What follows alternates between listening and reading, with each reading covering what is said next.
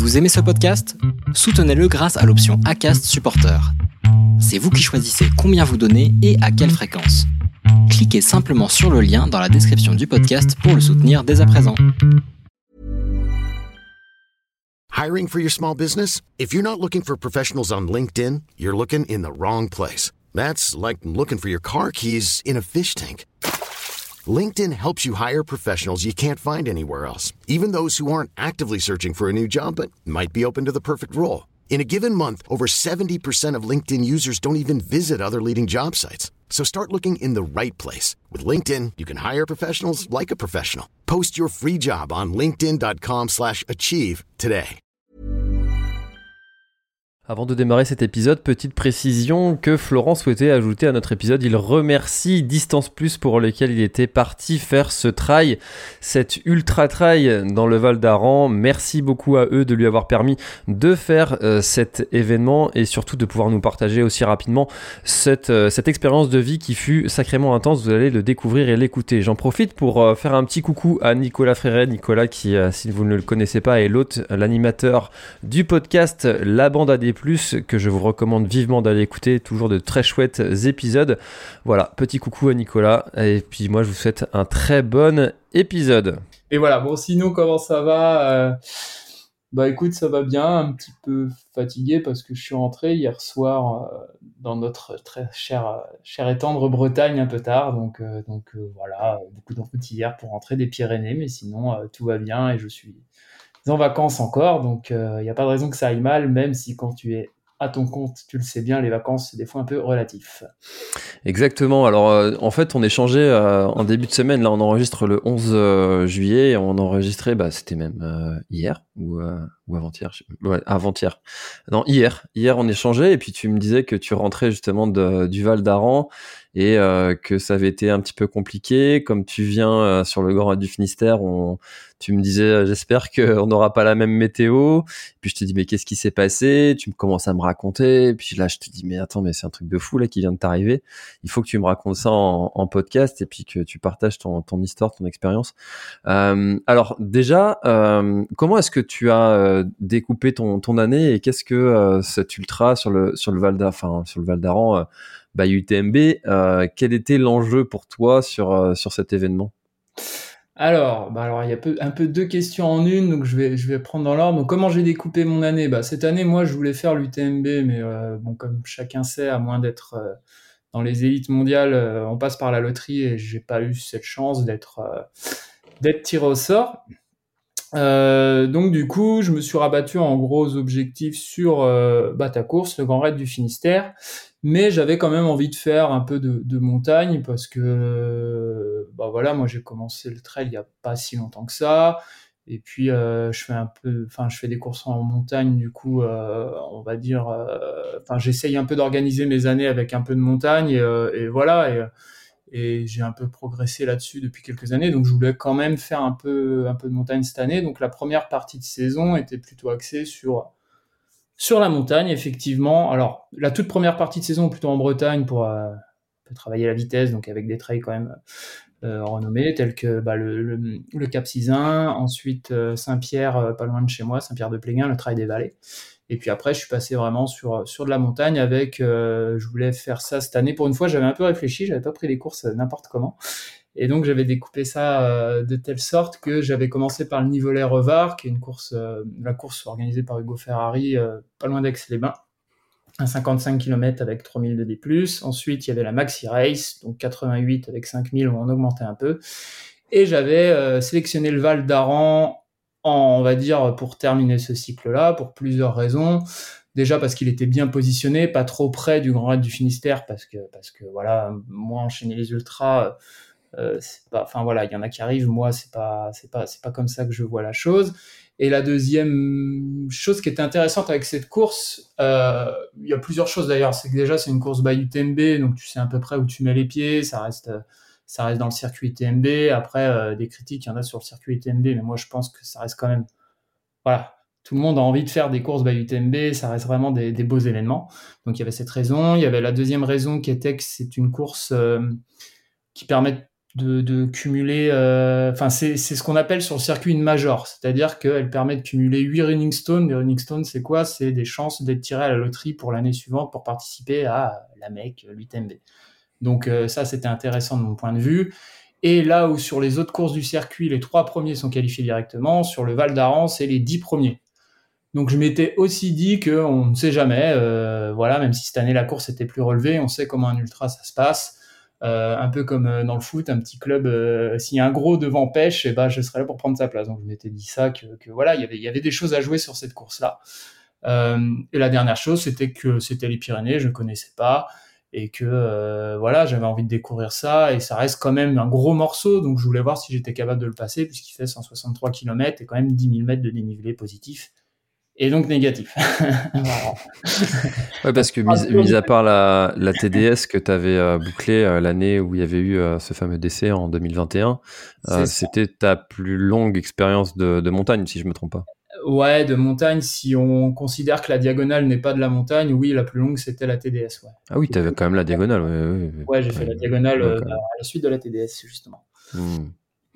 Ok, du coup, euh, du coup, c'est vrai que cet événement, enfin, j'en entends pas mal parler. Euh, les paysages sont, ont l'air d'être quand même sacrément chouettes. J'ai regardé un peu les, les photos que qu'on peut qu'on peut y retrouver. Euh, Qu'est-ce qu'il a de particulier autrement cet événement? C'est techniquement, c'est comment? C'est euh, c'est un trail qui est plutôt dur, plutôt roulant? Les chemins, c'est plutôt de. Alors moi, de, de, ce que j'en avais lu, c'était plutôt raide et abrupt. Et euh, de ce que j'en ai vu, même si on, va voir que j'en ai pas vu grand chose, enfin, en tout cas une partie, euh, moi j'ai trouvé ça, alors, pas roulant du tout.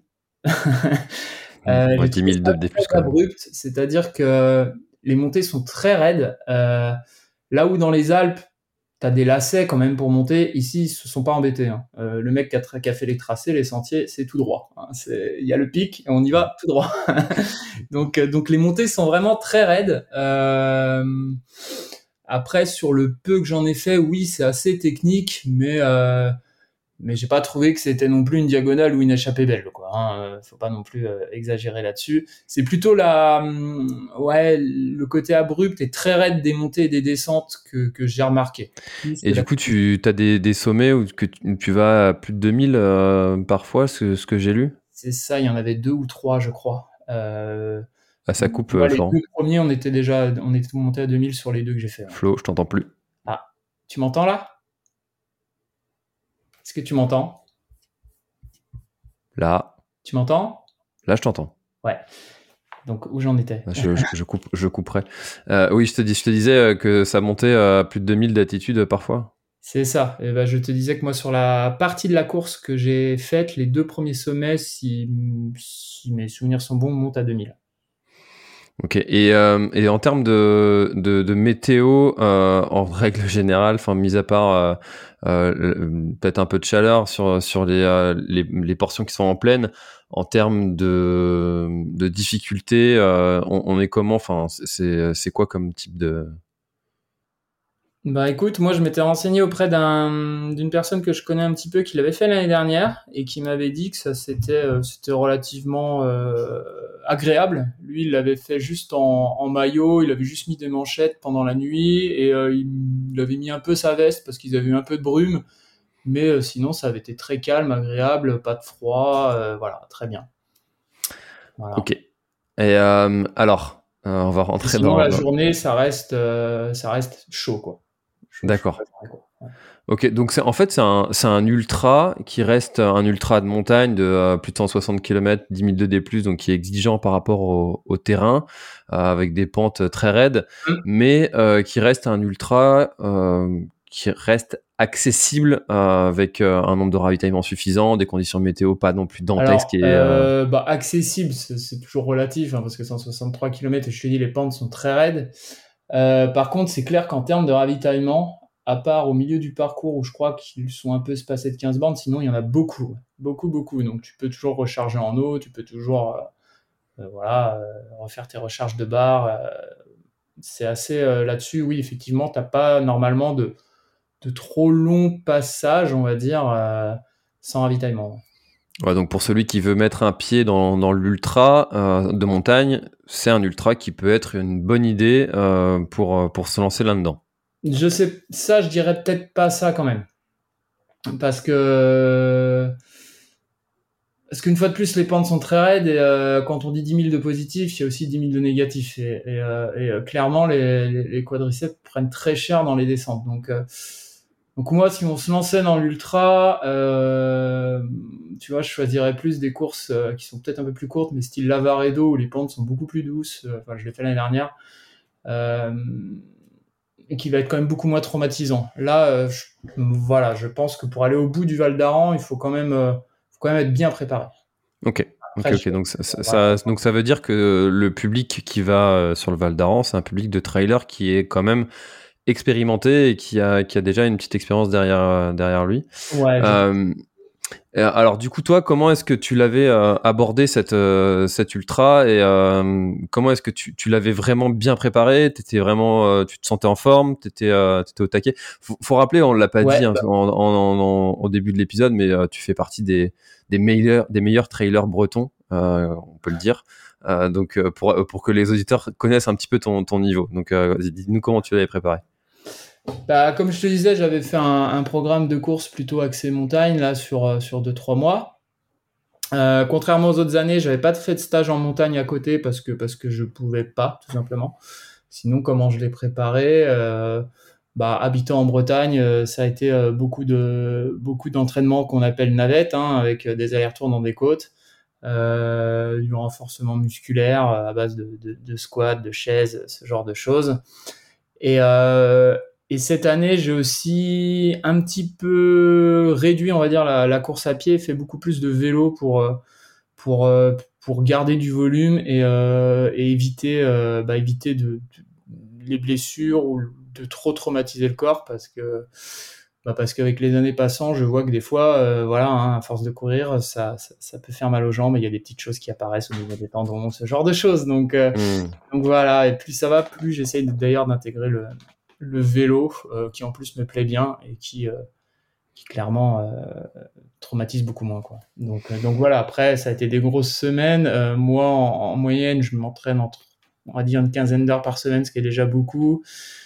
Et là, alors, le gros de ma prépa été fait plutôt avant la Maxi Race. Entre la Maxi Race et, et le Val d'Aran, c'était plutôt, on va dire, entre guillemets, de l'entretien. Mais avant la Maxi Race, oui, j'ai dû passer des semaines à, à, à 25 heures à peu près. Bon la vache, Ah oui, ça fait quand même ben, des belles semaines. Tu me fascines d'ailleurs pour ça, hein, d'être capable d'enchaîner et de, de, de te mettre ces volumes-là tout en ayant ton activité pro à ton compte. Euh, je sais pas comment tu arrives à t'organiser parce que moi je culpabilise. Ouais, bah moi aussi, mais euh, j'en parle avec d'autres amis qui sont à mon compte qui me disent qu'il faut pas. Et puis, euh, et puis je me suis imposé euh, quelque part une règle, c'est que bah déjà je, bon, hormis week-end quand c'est des grosses périodes, mais sinon la semaine je m'entraîne le midi pour que ça soit un dollar pour pour ma famille. Le soir c'est vraiment dédié à, à, à la petite famille. Donc euh, ici je fais deux séances. La première, bah, je me lève plutôt le matin. Et euh, en fait, pour moi, je veux que la course à pied, ça soit pas le plus important dans ma vie, mais dans mon planning, si tu veux, c'est un peu la chose que je positionne tous les jours. J'ai un créneau fixe tous les jours, en premier, parce que je me dis que si je le fais pas, en fait, euh, tu vois, ça passera toujours au second plan. Euh, et finalement, j'arriverai pas à avoir cette bulle d'air euh, qui peut aussi m'aider dans ma journée à décompresser ou un peu, un penser à autre chose. Donc du coup, je m'organise comme ça. C'est pas la chose la plus importante, mais c'est quand même ce que je positionne en premier pour euh, bah, pour pas me dire je le ferai demain, je le ferai demain, je le ferai demain, comme plein de choses dans la vie que voilà, on, dit qu'on fera un jour et qu'on fait jamais. Donc donc voilà, même si c'est pas principal, c'est quand même le truc que je positionne en premier pour être sûr de l'avoir. Là, c'est vrai que c'est un conseil qu'un autre entrepreneur, euh, Jackie Gastesso, hein, de, du Mm. team partner euh, que tu connais bien, euh, m'avait partagé et c'est c'est aussi ce qu'il fait. Il, euh, il, va faire sa, sa marche course euh, tous les matins et euh, c'est le premier truc qu'il fait dans, dans sa journée. Mm. Euh, donc, euh, donc oui, c'est vrai que c'est un, bon conseil à, à donner. Alors du coup, euh, départ de ce, de ce Val d'Aran, 16 heures, c'est c'est une heure particulière euh, pour, pour partir, je trouve. Jamais- Enfin, souvent c'est tôt le matin ou, minuit, mais euh, 16 heures, si, bon, si, le grand du finisseur, tu me diras, c'est euh, 17 heures. ouais, fin, milieu d'après-midi, c'est un peu bizarre. Pour, et du coup, ça se passe comment ce départ? Bah, le départ, le départ est vraiment bien. Alors là, il faisait chaud. Au départ, il y avait 32 degrés, je crois. Mais euh, ouais, bah c'est le départ d'une course UTMB. Hein. J'ai fait le départ du Lavaredo, euh, c'est pareil, c'est-à-dire que la petite ville, donc ça se passe, le départ est à Viella, et sur cette course-là, parce qu'il y a plusieurs courses dans l'événement, mais le, gros, le 100 miles, le départ est à Viella et l'arrivée est à, est Viella, donc c'est une course en boucle. Et donc euh, Viella, c'est une station de, de, ski, enfin en tout cas une ville euh, connue pour ça en Espagne. Euh, qui peut ressembler, on va dire, à euh, ouais, peut-être un petit peu Chamonix, Courchevel, Cortina. Donc c'est une ville assez, assez réputée pour ça en Espagne. Et donc, bah voilà, il y a plein de monde dans les rues. bizarrement, c'est que la troisième édition, mais vraiment, on sent que là-bas, ça plaît parce que parce qu'il y a beaucoup de monde au départ. Après, bah, le reste, tu as trois speakers qui mettent une ambiance de dingue avant le départ. tu as l'hymne de la course qui est le même que finalement l'hymne de l'UTMB. Donc, donc tu es bien chauffé à blanc avant de partir. Et donc, euh, bah, une fois parti, euh, voilà, hein, tu es poussé par la foule et euh, tu fais d'abord un petit tour dans la ville, un kilomètre à peu près, voilà, pour te chauffer et puis pour faire plaisir aussi au public qui est venu en masse. Et au bout d'un kilomètre, bah, les choses commencent sérieuses puisque tu enchaînes directement par un 1200 mètres de dénivelé positif. Donc, donc voilà, t'as pas trop le temps de réfléchir en fait. Ouais, je vois ça. Là, je suis sur le profil. Euh, ça, ça a l'air de monter euh, direct. Euh, parce que sur sur 10 bornes, là, tu te tapes déjà, enfin même pas 11 bornes où, où est le premier ravito. Tu as déjà une belle montée. La descente derrière, elle a l'air d'être bien raide. Ouais. Et après, ça a l'air d'être un peu plus calme et hop, ça repart. Exactement. Et eh bah ben, écoute, on, on, va tuer le suspense. C'est ce que j'ai connu. J'ai pas connu la suite, mais j'ai connu ça, ouais. Donc, comme tu dis, tu as une énorme montée qui doit se faire sur 7-8 bornes, je pense, euh, où tu prends 1002. Et donc, tu as une, une descente assez raide, euh, comme tu dis, qui t'emmène au premier ravito, après un passage plus roulant. Euh, voilà. Et donc, bah, moi, pour ma part, l'idée, ça avait été de, c'était toujours de partir quand même un peu vite pour se placer. Donc, donc voilà, je suis parti, j'ai vite rejoint le groupe de tête devant. Euh, sachant que ça allait pas très vite, mais c'est normal hein, pour un 160 bornes, tu vas pas mm. non plus griller tes cartouches sur le premier kilomètre. Euh, et je savais très bien que dans la montée derrière, j'allais j'allais réduire le rythme parce que j'avais euh, sans doute l'expérience, j'avais décidé sur cette course de vraiment euh, gérer le départ, euh, d'y aller vraiment mollo et, et, de laisser passer la nuit et de voir le lendemain où on en est. parce que bah, maintenant, c'était le troisième 100 match que je faisais, mais ça fait 4 ou 5 ultras. Et j'ai vu que généralement, euh, bah, à mes courses, euh, comme je dis souvent, tu gagnes 20 places sans avoir doublé personne parce que ça craque tellement devant que, que voilà, ça sert à rien de s'enflammer avant en fait. Donc, euh, donc l'idée, elle était là, c'était juste de me placer au départ sur le premier kilomètre et puis après de, de prendre un rythme vraiment pas lent, mais un rythme de gestion, on va dire, et d'économie. Euh, et d'avoir euh, cette fameuse phrase de, Germain Granger en tête euh, l'ultra c'est un sport de radin c'est qui est le plus radin qui gagne.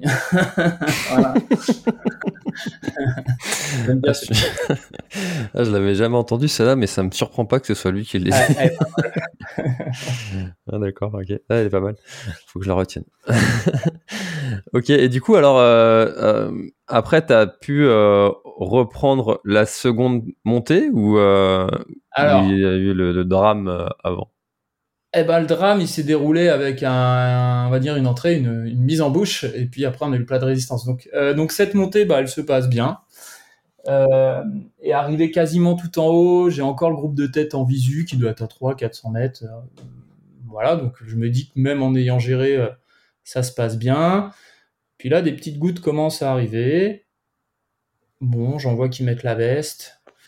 Moi, je la mets pas encore. Arrivé en haut, je sens des rafales vraiment, arriver vraiment au bout du sommet. Donc, je pense qu'en fait, on était sur le versant qui protégeait. Je sens vraiment des grosses rafales de vent. Donc là, je dis, je vais mettre ma veste. Donc déjà, je mets 5 euh, minutes à la mettre, de peur qu'elle s'envole. ah oui, quand même. Ouais. Ah ouais, vraiment. Et, euh, et là, euh, du vent, mais très fort, une grêle qui te fouette, qui arrive. Je voyais des éclairs un peu partout. Bon, je me dis, euh, j'ai jamais connu un vrai orage en montagne, ça doit être ça. Euh, voilà, euh, ça me paraît bien violent quand même, mais euh, bon, ça doit être un orage de montagne sans plus. Je je vais pas m'affoler. donc, arriver tout en haut, tu fais après un ou deux kilomètres sur les crêtes, mais ça tombait vraiment bien. Et puis la grêle fouettait, quoi. Donc, Je dis putain, c'est quand même sévère ici, hein, c'est, ça rigole pas.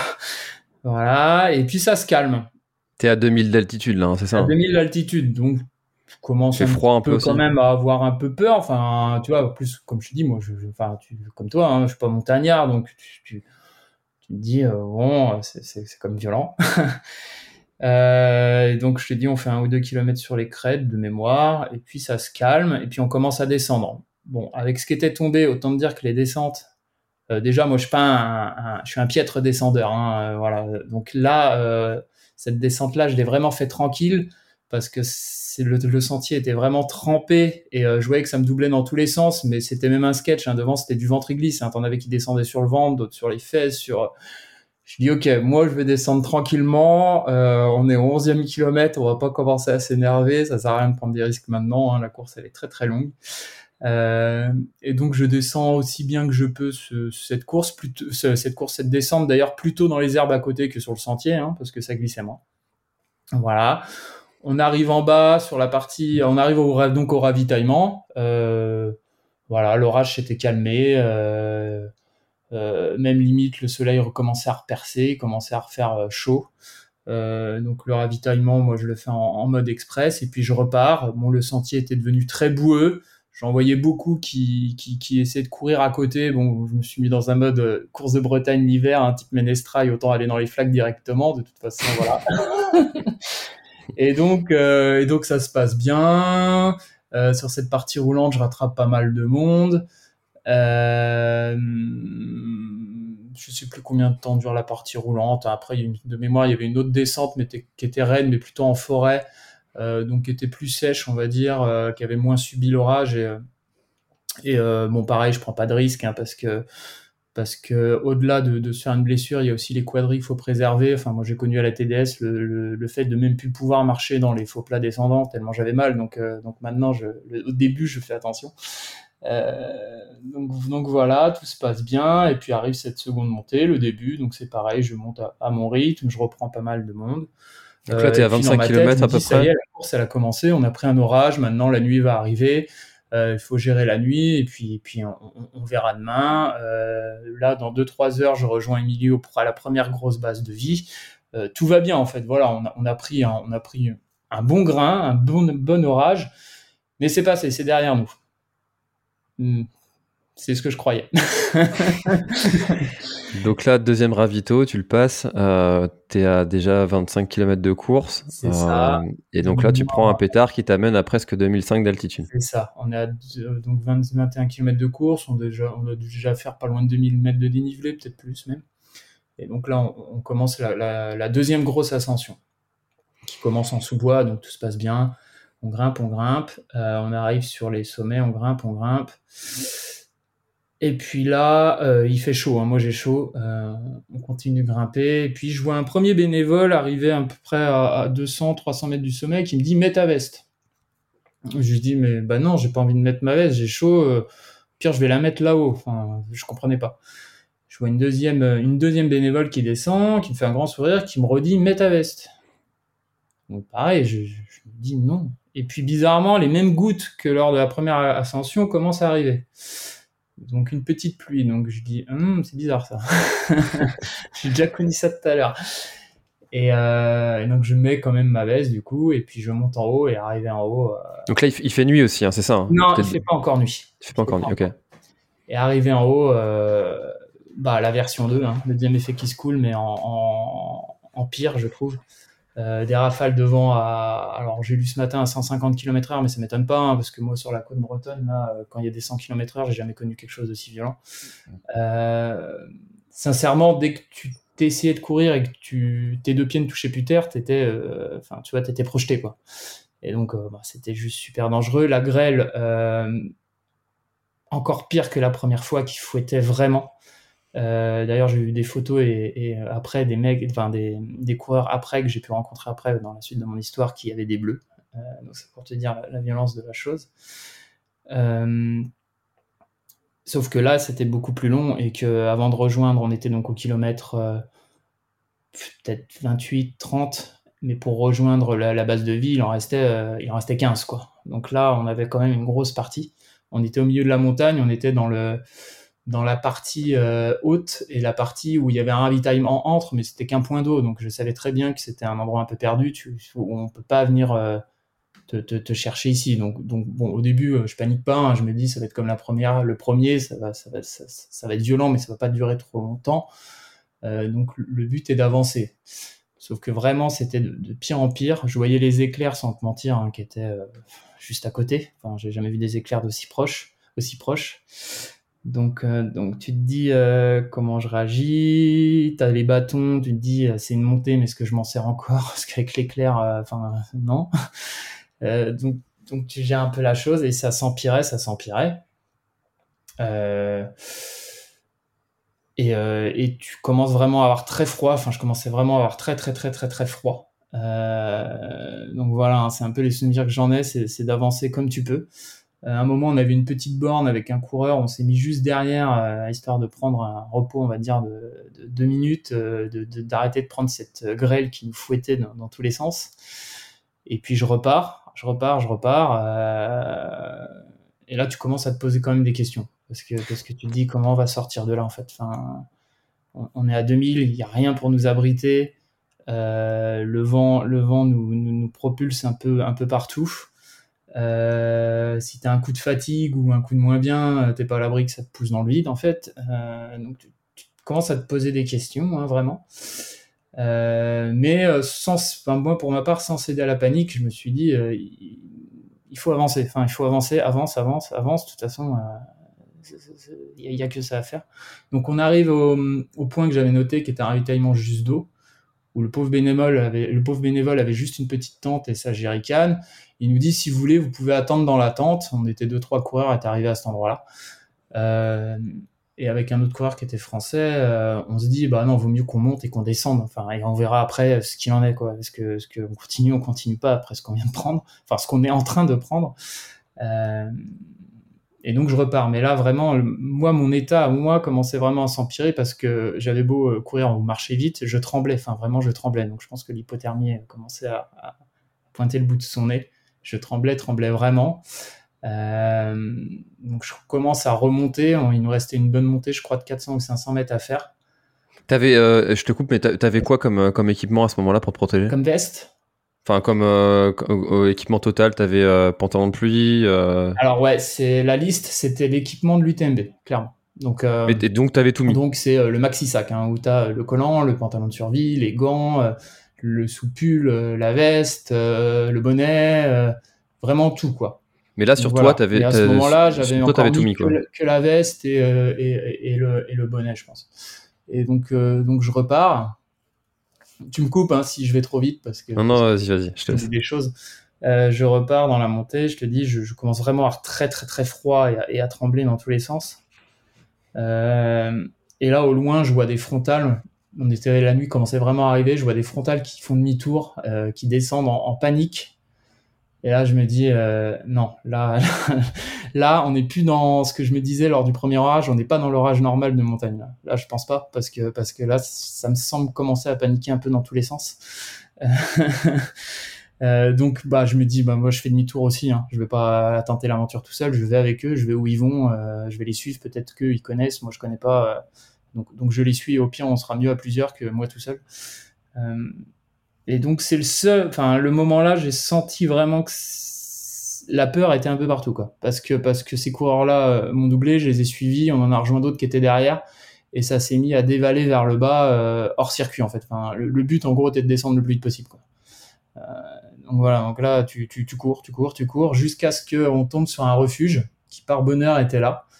Euh, et bon, il y a du comique là-dedans parce qu'on s'est retrouvé à, à à 30, 30 coureurs au départ, puis 50 à la fin. Et en fait, dedans, il y avait, il y avait deux mecs qui étaient là pour la course du lendemain, parce que le lendemain, il y avait le Luchon Neto Trail qui passait pas très loin.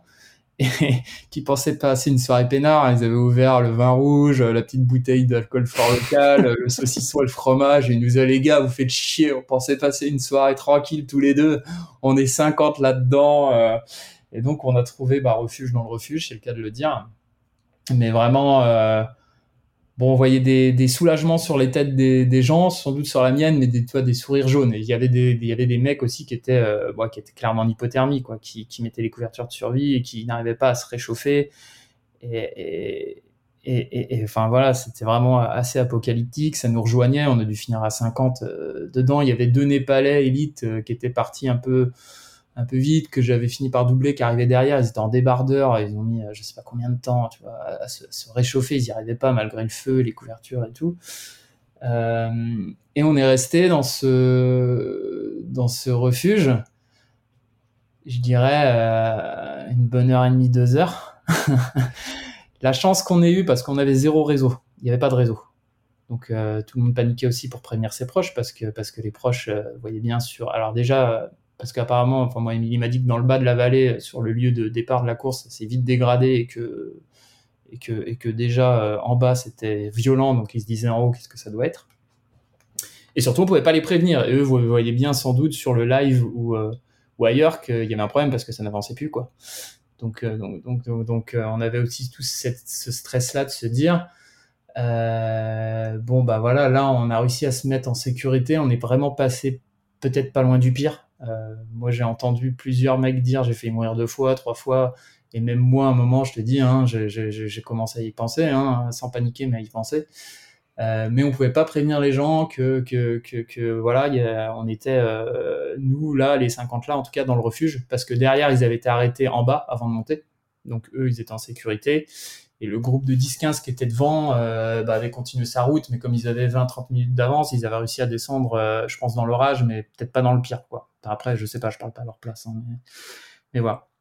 La chance qu'on a eue, entre guillemets, donc c'est ce refuge, et c'était que le checkpoint euh, avec le jerrycan était vraiment pas loin du refuge. Donc il y a tout de suite un mec de l'organisation qui est arrivé, qui a dû passer la pire soirée de sa vie, je pense, mais qui est arrivé et du coup qui a pu communiquer avec l'organisation en disant bon bah là j'ai un groupe de coureurs. Enfin tu vois ils sont on est là. On sait pas comment on va rentrer mais euh, mais mais, on est en sécurité en tout cas dans le dans le dans le refuge quoi. Et donc bah pendant une heure et demie ça a été ça. Et, euh, le pauvre je le voyais hein, je comprenais pas ce qu'il disait parce qu'il était espagnol mais euh, je pense qu'il a passé une soirée horrible parce que on, sentait bien que l'organisation savait pas trop ne savait pas trop encore comment gérer la chose dans le sens où euh, peut-être qu'à un moment on nous a dit qu'on allait reprendre la course.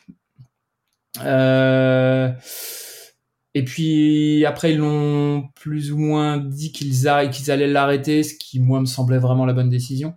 Euh, mais après c'était comment on s'en va de là? Parce que parce que bah parce que l'hélicoptère ils n'avaient pas fait venir un hélicoptère pour 50 coureurs parce qu'il aurait fait plusieurs allers-retours et de toute façon au vu du vent qu'il y avait ça me paraît impossible et des voitures, des bus, tout ça pouvait pas venir.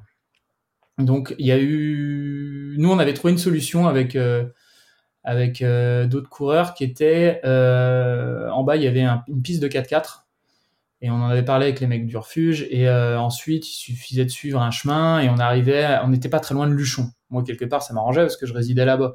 Donc on s'est dit bah, on va descendre, il va y avoir 3-4 km pour arriver à Luchon. voilà, il ne reste plus qu'à descendre ça et puis c'est fait. Sauf que l'organisation, et ça je le comprends, n'a pas voulu qu'on fasse ça parce qu'on quittait le territoire espagnol. Et je pense qu'après, euh, enfin, tu dois mieux savoir que moi, hein, mais en termes d'assurance et, tout, il pouvait y avoir des soucis parce que parce qu'on était en France, on n'était plus en Espagne. Donc, euh, donc voilà. Donc au départ, la solution qu'on nous proposait, c'était de quand même descendre sur cette piste de 4x4, mais pas d'aller vers Luchon, euh, de suivre un itinéraire qui nous emmenait, je, je, je, ne sais plus où, hein, parce qu'une fois de plus, il parlait en espagnol. Euh, qui était plus facile que la trace euh, officielle. Le seul souci, et c'est ça qui les a fait, je pense, changer d'avis, c'est qu'il y a des coureurs qui ont dit OK, sauf que là, il fait nuit, on est en montagne, on connaît pas euh, la montagne des sentiers, il y en a plein. quoi. Donc si on arrive en plus à se perdre en bas, ça va être encore plus le bazar. Alors, j'ai cru comprendre aussi un moment que les accompagnateurs devaient nous, nous accompagner, mais bon, euh, ils voulaient pas courir, ce que je comprends. Et nous, on voulait pas passer trois heures à rentrer ou six heures, tu vois. Donc le dilemme était là, et, euh, et au final, ce qu'on nous a proposé, euh, qui au début euh, nous a un peu pas miné le moral, mais c'est dur de s'y remettre, c'est bah, de suivre la, la trace officielle parce que là, ils avaient vraiment confirmation que l'orage était passé et qu'il n'y aurait plus rien. Donc au bout de deux heures, c'est ce qu'on a fini par faire. Euh, il nous a tous bipé pour euh, pour que pour que le suivi puisse voir qu'on était là, qu'on repartait. Moi à ce moment-là, je savais pas encore si la course était stoppée ou pas. Hein. C'était pas c'était pas clair. Euh, bon, Émilie, dès qu'elle a pu capter, m'a appelé et m'a dit euh, Nous, on a des infos, c'est stoppé. Donc, euh, donc voilà. Mais de toute façon, moi, je comptais plus. Enfin, pour moi, la course, elle était terminée. Tout ce qui m'importait, c'était de retrouver, retrouver ma famille. Et puis, puis, puis voilà, des courses, il y en aura d'autres. donc voilà. Et donc, on est rentré bah, par le chemin officiel qui était quand même assez compliqué. Et, là, clairement bah, ça a été long, hein, ça a été long. Euh, les sentiers étaient devenus. Euh, alors, je te parlais du Ménestrail tout à l'heure, hein, pour ceux qui connaissent les Bretons, sauf que là, c'était vraiment un vrai Ménestrail, mais avec des pentes à 20%. À 20% donc, autant monter qu'en descente, tu peux imaginer euh, le, peu d'adhérence qu'on avait. donc, donc, donc, donc, voilà, il y avait, il y avait quand même des mecs qui s'étaient toujours pas réchauffés, donc les secours montaient et rattrapaient des mecs en hypothermie dans les sentiers. Enfin, c'était tu te dis, euh, souvent on entend quand on n'est pas montagnard, hein, moi j'ai souvent entendu euh, la montagne c'est très dangereux, ce que je crois, hein, mais et puis des fois tu entends des accidents et tu te dis mais comment ça peut arriver? Bah là maintenant je, je, vois comment ça peut arriver, ça peut arriver très vite en fait. Enfin tu peux vite être pris au piège quoi. Euh, et donc voilà, et donc bah, pour terminer l'histoire, on a fini par réussir à descendre, non pas à la première base de vie, mais jusqu'au col du Portillon, qui était un petit ravitaillement avant. Ils nous ont même pas laissé aller jusqu'à la base de vie, ce qui était une bonne décision aussi, mais parce qu'au départ, on devait aller jusqu'à la base de vie. Et là, ils nous ont arrêté au Portillon. Il y avait des bus qui, qui enfin nous, nous attendaient, quoi. Donc, euh, voilà, et la course, euh, bah, là, on a eu confirmation que la course était était terminée et, ce qui était, enfin moi c'était un soulagement hein, clairement. J'ai vu des coureurs arriver longtemps après moi qui, râlaient que la course ne continue pas, mais moi j'ai envie de leur dire, euh, enfin, on, est vraiment passé à côté euh, de, je pense, quelque chose qui aurait pu être bien plus dramatique. Donc, euh, soyons heureux d'être là. voilà, la décision et pour moi était la bonne et, donc donc voilà. Et donc moi, bah, Emilie est venue me chercher directement au col du Portillon et et le reste des coureurs, il n'y a pas eu d'accident, et Dieu merci, il n'y a, pas, a pas eu de. Enfin, apparemment, hein, en tout cas, au jour d'aujourd'hui, euh, tout, le monde, tout le monde semble aller bien de ce que j'ai lu, et, donc tout le monde est rentré en sécurité à Viella. Et c'était bien là l'essentiel. Mais, euh, mais c'est une aventure qui. Ouais, qui c'est dur de vraiment raconter ce qui s'est passé là-haut et de vraiment le faire sentir aux gens en fait parce que parce que tu te retrouves, enfin moi c'était ma part, tu te retrouves un peu ouais dans un instinct animal. Enfin tu, tu penses plus à rien. La seule chose c'est de t'en sortir, c'est d'avancer quoi. Enfin c'était juste ce que j'avais en tête quoi. C'est moi en tout cas c'était que ça quoi. Voilà. Euh, alors justement, euh, j'aimerais que tu nous racontes qu'est-ce qui se passe. Alors tu es resté pendant, enfin vous êtes resté pendant une heure et demie dans ce dans ce refuge. Est-ce que euh, il y a un, espèce de microcosme qui se crée avec le gars qui fait des blagues pour se rassurer parce qu'il en réalité il flippe? Il y a le mec qui, qui est au courant de tout. Il y a le mec qui qui est en stress. Il y a le mec qui qu'est-ce qui se passe dans dans ce refuge? Bah, t'avais un peu tous les profils. Au début, tu sens plutôt le soulagement. Donc, tout le monde, euh, je te dis, a des sourires jaunes, mais euh, tu vois les, les visages qui, qui, se détendent.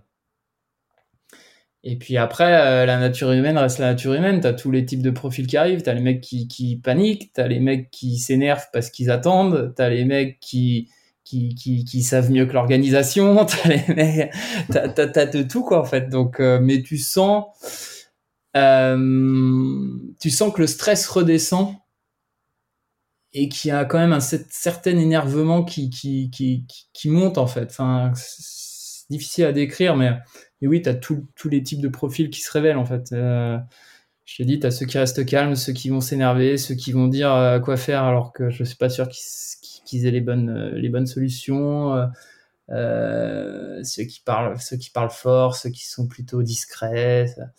Voilà. Mais euh,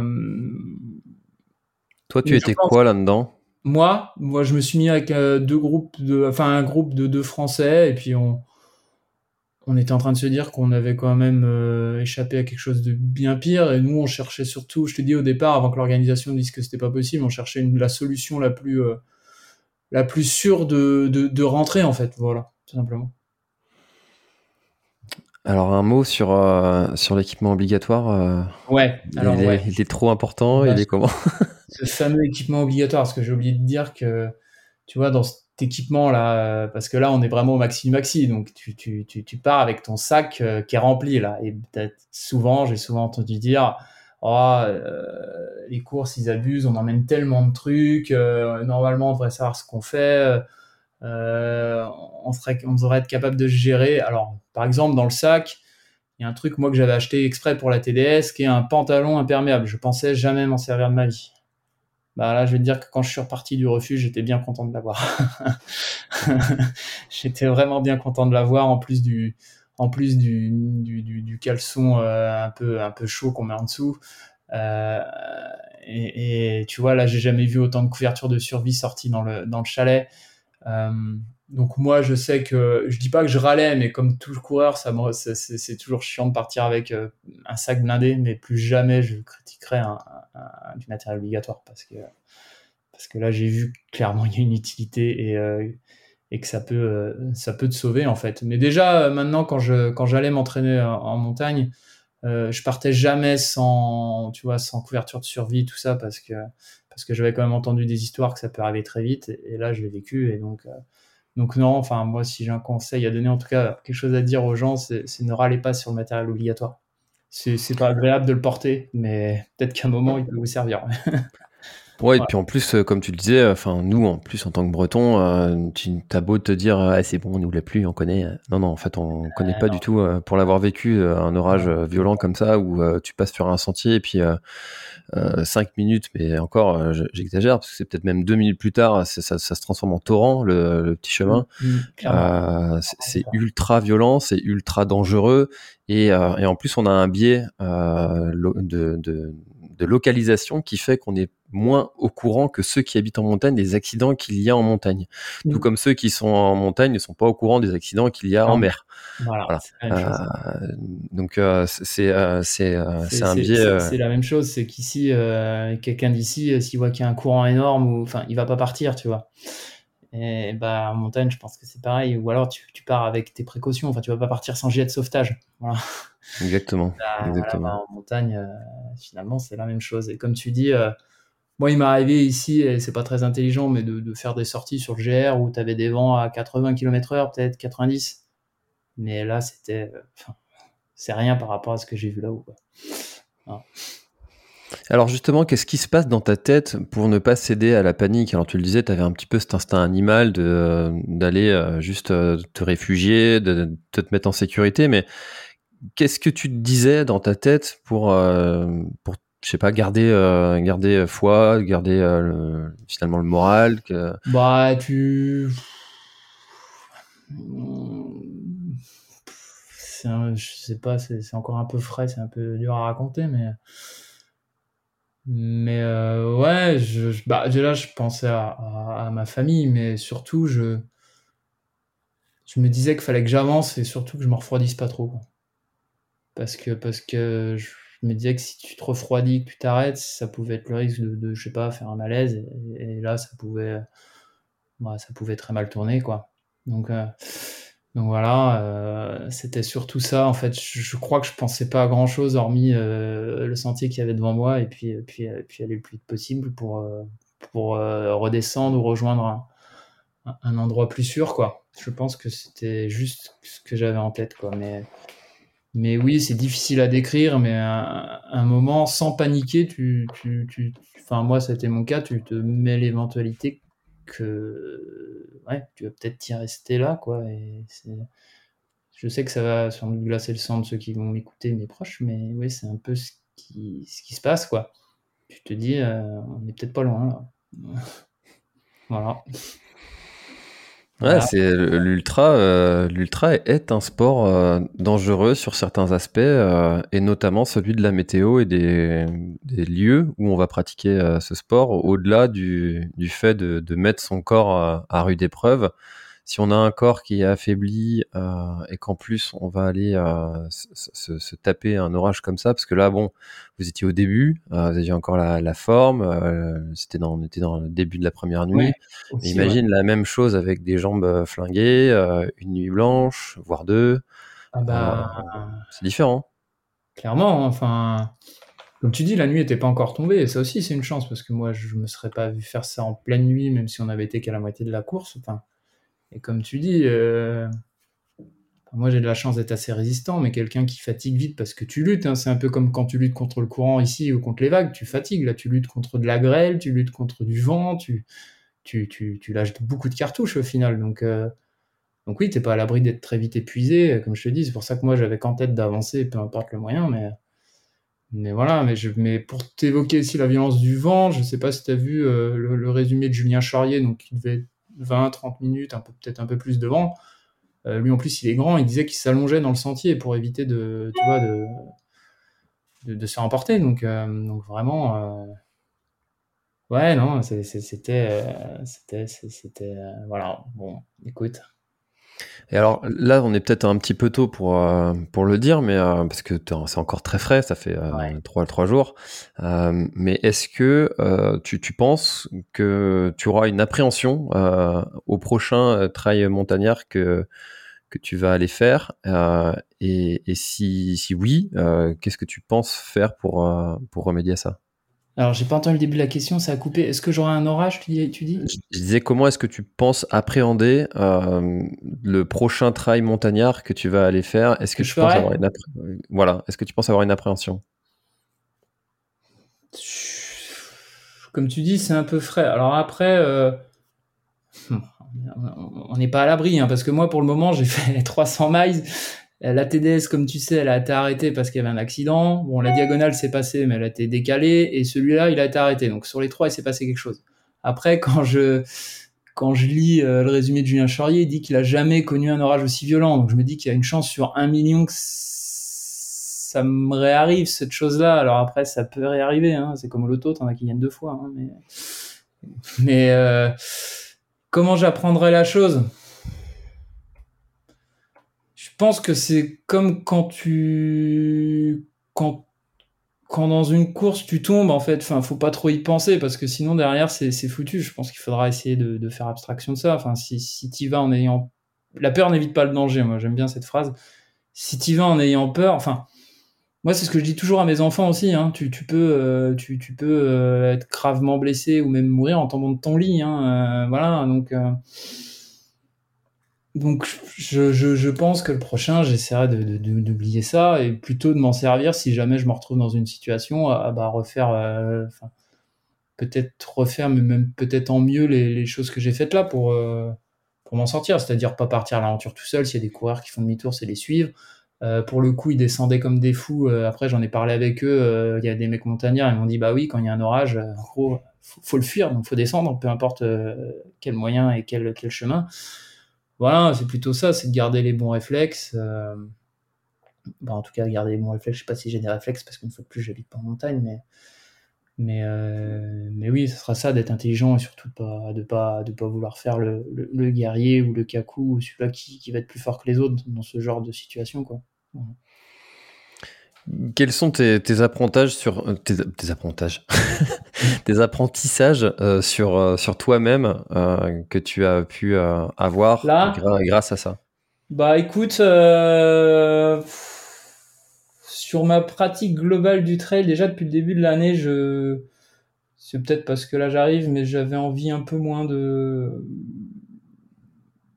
j'avais envie de le faire de plus en plus par plaisir en fait et de moins en moins euh, comment dire, euh, peut-être un peu moins sérieusement, on va dire. Euh, et donc là, déjà l'année dernière, j'avais pris un gros coup sur la tête. alors c'était pas du tout la même histoire, mais au Canada, j'avais abandonné. Alors je m'étais mis une pression folle et puis ça n'avait pas marché. Je m'étais mis un gros coup sur la tête et je m'étais dit finalement euh, s'imposer autant de choses. Alors je te disais tout à l'heure je m'entraîne 15 heures, mais, euh, mais, mais s'imposer autant de séances que tu as des fois pas envie de faire ou de, ou, de choses dans ta pratique qui te font pas trop plaisir et que tu fais euh, seulement pour, euh, pour une pseudo-performance qui finalement sera très vite oubliée, que ce soit par toi ou, par les autres, parce que c'est pas notre métier. Et puis, puis voilà. voilà, finalement, ça m'a mis un deuxième coup sur la tête et moi, ça fait trois jours que j'y pense et euh, j'ai pas envie d'arrêter parce que j'ai encore envie de faire des courses, et des belles aventures. J'aimerais notamment faire une fois l'UTMB. Mais j'ai encore moins envie de me prendre la tête. Encore moins, encore moins, encore moins. Voilà, j'ai envie de, faire du sport juste pour le plaisir. Euh, et puis de m'imposer des choses et, euh, sur tous les aspects. Voilà. Peut-être aussi parce que tu vois, une fois de plus aussi, j'ai 40 ans et je sais que, que ça donnera dur de toute façon en concurrencer les nouveaux, la nouvelle génération qui arrive et qui arrive de plus en plus tôt. Mais mais après, ouais, si, s'il y a une chose que je me suis dit sur les sommets à un moment donné, c'est euh, c'est s'investir autant pour risquer sa vie comme ça, c'est peut-être pas la peine en fait. voilà. voilà. Ah, c'est sûr qu'on euh, est, on est peu de choses hein, face à la nature quand elle a décidé de Donc, déchaîner sur prendre, nous. Je dis, euh, prendre ma pratique de façon sans doute plus simple. Voilà. Hmm. C'est difficile hein, de, trouver cet équilibre quand on a un peu cet, euh, aspect compétiteur quand même et euh, de garder euh, une préparation suffisante pour, pour aller faire ces, distances qui sont quand même exigeantes. Ouais, bah écoute, on, verra, on verra, on verra. je te dis ça, ça se trouve sur le prochain, je m'entraînerai comme un dingue, mais là c'est plutôt ouais, le, ouais, le mood dans lequel je suis. Et comme je te disais tout à l'heure, moi j'ai commencé la course il y a 4 ans et demi. En 4 ans et demi, j'ai connu donc bon, le Covid qui est autre chose. Euh, j'ai connu un mort sur la TDS, j'ai connu la diag reportée, et là je connais ça, tu vois, ça, fait beaucoup quoi. Euh, tu vois, en peu de temps, ça fait beaucoup, donc, euh, donc oui, ça me fait prendre pas mal de recul quoi. Voilà. Tu serais pas un porte-poisse pour ce bah, sport hein Sincèrement, François Pélan, que tu connais bien, m'a dit l'autre jour, t'as vraiment pas de chance, c'est pas possible. Je commence à flipper là pour le Grand du Finistère. Ouais. pas. il m'a dit qu'il arriverait à rien. Je lui ai dit, tu sais, je suis pas à l'abri du tsunami là. non, non, il arrivera à rien. bon, alors justement, le, le Grand du Finistère, c'est dans, c'est dans deux mois. Euh, comment est-ce que euh, tu, euh, tu vas aborder cette course avec ce terrain que tu connais bien? Ouais, bah déjà on va dire que l'entraînement, il est quand même pas mal fait, il va falloir entretenir, mais bon, euh, voilà. Euh, on remettra un peu au mois d'août, mais, de façon sympa. Comment je vais, comment je vais l'aborder? Bon, déjà, j'ai très envie de le faire parce que effectivement, c'est un terrain que je connais bien, sauf que j'ai jamais été sur la presqu'île de Crozon, donc je suis à GR34, mais pas cette partie-là. Donc déjà, ça va être sympa. Euh je pense qu'il va y avoir en plus des, des coureurs euh, de plutôt bon niveau. Donc, euh, donc voilà, donc l'idée, ça va être euh, de faire une belle balade, de faire du mieux possible. de ne pas partir trop vite parce que je pense que ça peut être le piège sur, le piège sur ce genre de terrain. et là, il faut courir tout le temps. Hein. Je pense qu'il n'y a pas de longue montée d'une heure et demie, hein, a priori. Sauf pour jusqu'au hommes. voilà, donc donc ça va être surtout ça, mais, euh, mais je vais y aller pour faire quand même du mieux possible. Hein, euh, voilà, et puis le prendre, euh, comme je disais à l'instant, le, plus en décontraction possible, ne pas me mettre de pression, et puis, arrivera ce qui arrivera. Et comment je vais le préparer bah, Je peux dire, je pense que cet été, du coup, je vais laisser un peu tomber le dénivelé, je vais beaucoup courir sur le, sur le GR. Peut-être pas avec des séances, tu vois, typées fractionner tout comme je mettais avant, mais peut-être juste pour le plaisir et, entretenir la caisse. On verra bien si ça marche ou pas. Et je compte quand même aller euh, faire le tour de la presqu'île, peut-être au mois d'août en rando, tu vois, histoire de, voir le parcours. Et puis, euh, comme je suis une star pour me perdre, euh, pour l'avoir en tête et éviter de me perdre le jour J. Parce que comme il n'est pas balisé, ça me met encore plus de handicap. Eh ben, au moins, s'il y a une tempête, on risque pas d'avoir un balisage qui s'envole. Donc, euh, ouais, donc, voilà. Mais, j'ai hâte d'y être. Et puis, euh, puis après, l'année, je pense, sera plus ou moins terminée pour, pour moi. Eh ben écoute, merci Flo hein, pour, pour ton partage de, ton, aventure, de ta mésaventure sur, sur ce Val d'Aran. Est-ce qu'il y a quelque chose dont on n'a pas parlé et que tu aurais aimé ajouter à, notre échange? Non, bah si ce n'est que que ouais, euh, faites tous bien attention quand vous allez sur une course. On, voit que tout peut arriver en fait. Parce que j'avais, je, suis quelqu'un souvent qui, qui anticipe beaucoup de choses. Donc là, j'avais anticipé plein de choses sur cette course-là, mais j'avais pas anticipé ça en fait. C'est difficilement anticipable. Hein.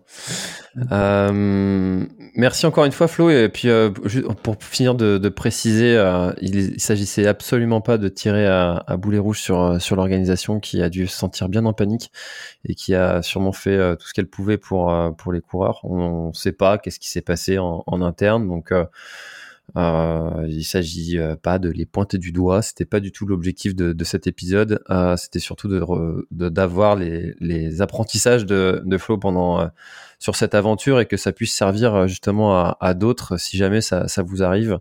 ce que je ne vous souhaite bien évidemment pas. ça fait toujours du bien d'avoir ces expériences bah, c'est mes aventures des autres pour pouvoir euh, progresser soi-même. Euh, merci beaucoup, euh, Flo, d'avoir partagé aussi vite ton, ton bah, ressenti de, sur. De, rien. Une fois de plus, comme tu dis, moi, pour moi, de toute façon, l'organisation a, a, pris la bonne décision d'arrêter la course parce que la vie des gens est plus importante. Et de deux, bah, j'ai accepté, ouais, même si c'est pas très simple trois jours après de le faire, mais de partager ça parce que bah parce que, euh, notamment pour tous ceux qui n'habitent pas là-bas, euh, je me disais que ça pouvait servir et, de, raconter comment ouais, ça peut très vite mal tourner. Voilà. Donc, euh, prenez soin de vous quand vous y allez, faites attention. Exactement, et ben c'est un très beau mot pour, pour conclure cet épisode. Prenez soin de vous, défiez-vous, mais prenez soin de vous surtout. Votre, santé, vous n'en avez qu'une. Et puis, merci Flo, on se voit, on se voit bientôt par chez moi. Avec plaisir. Allez, bye bye. Ciao vie des gens est plus importante. Et de deux, bah, j'ai accepté, ouais, même si c'est pas très simple trois jours après de le faire, mais de partager ça parce que, bah parce que euh, notamment pour tous ceux qui n'habitent pas là-bas, euh, je me disais que ça pouvait servir et, de, raconter comment ouais, ça peut très vite mal tourner. Voilà. Donc, euh, donc prenez soin de vous quand vous y allez, faites attention. Exactement, et ben c'est un très beau mot pour, euh, pour conclure cet épisode. Prenez soin de vous, défiez-vous, mais prenez soin de vous surtout. Votre, votre santé, vous n'en avez qu'une. Et puis, euh, merci Flo, on se voit, on se voit bientôt euh, par chez moi. Avec plaisir. Allez, bye bye. Ciao. Voilà, l'épisode est terminé, j'espère qu'il t'a plu. Je t'invite à aller checker NAC, comme je t'en ai parlé au tout début de l'épisode, avec le code PlanetTrail, P-L-A-N-E-T-E-T-R-A-I-L. Tu auras moins 15% sur ta commande. Et moi, je te souhaite un très, très, très, très, très bon footing, très bon trajet. Bref, ce que tu es en train de faire, je te le souhaite un très bon. Allez, à bientôt dans un prochain épisode. Bye bye.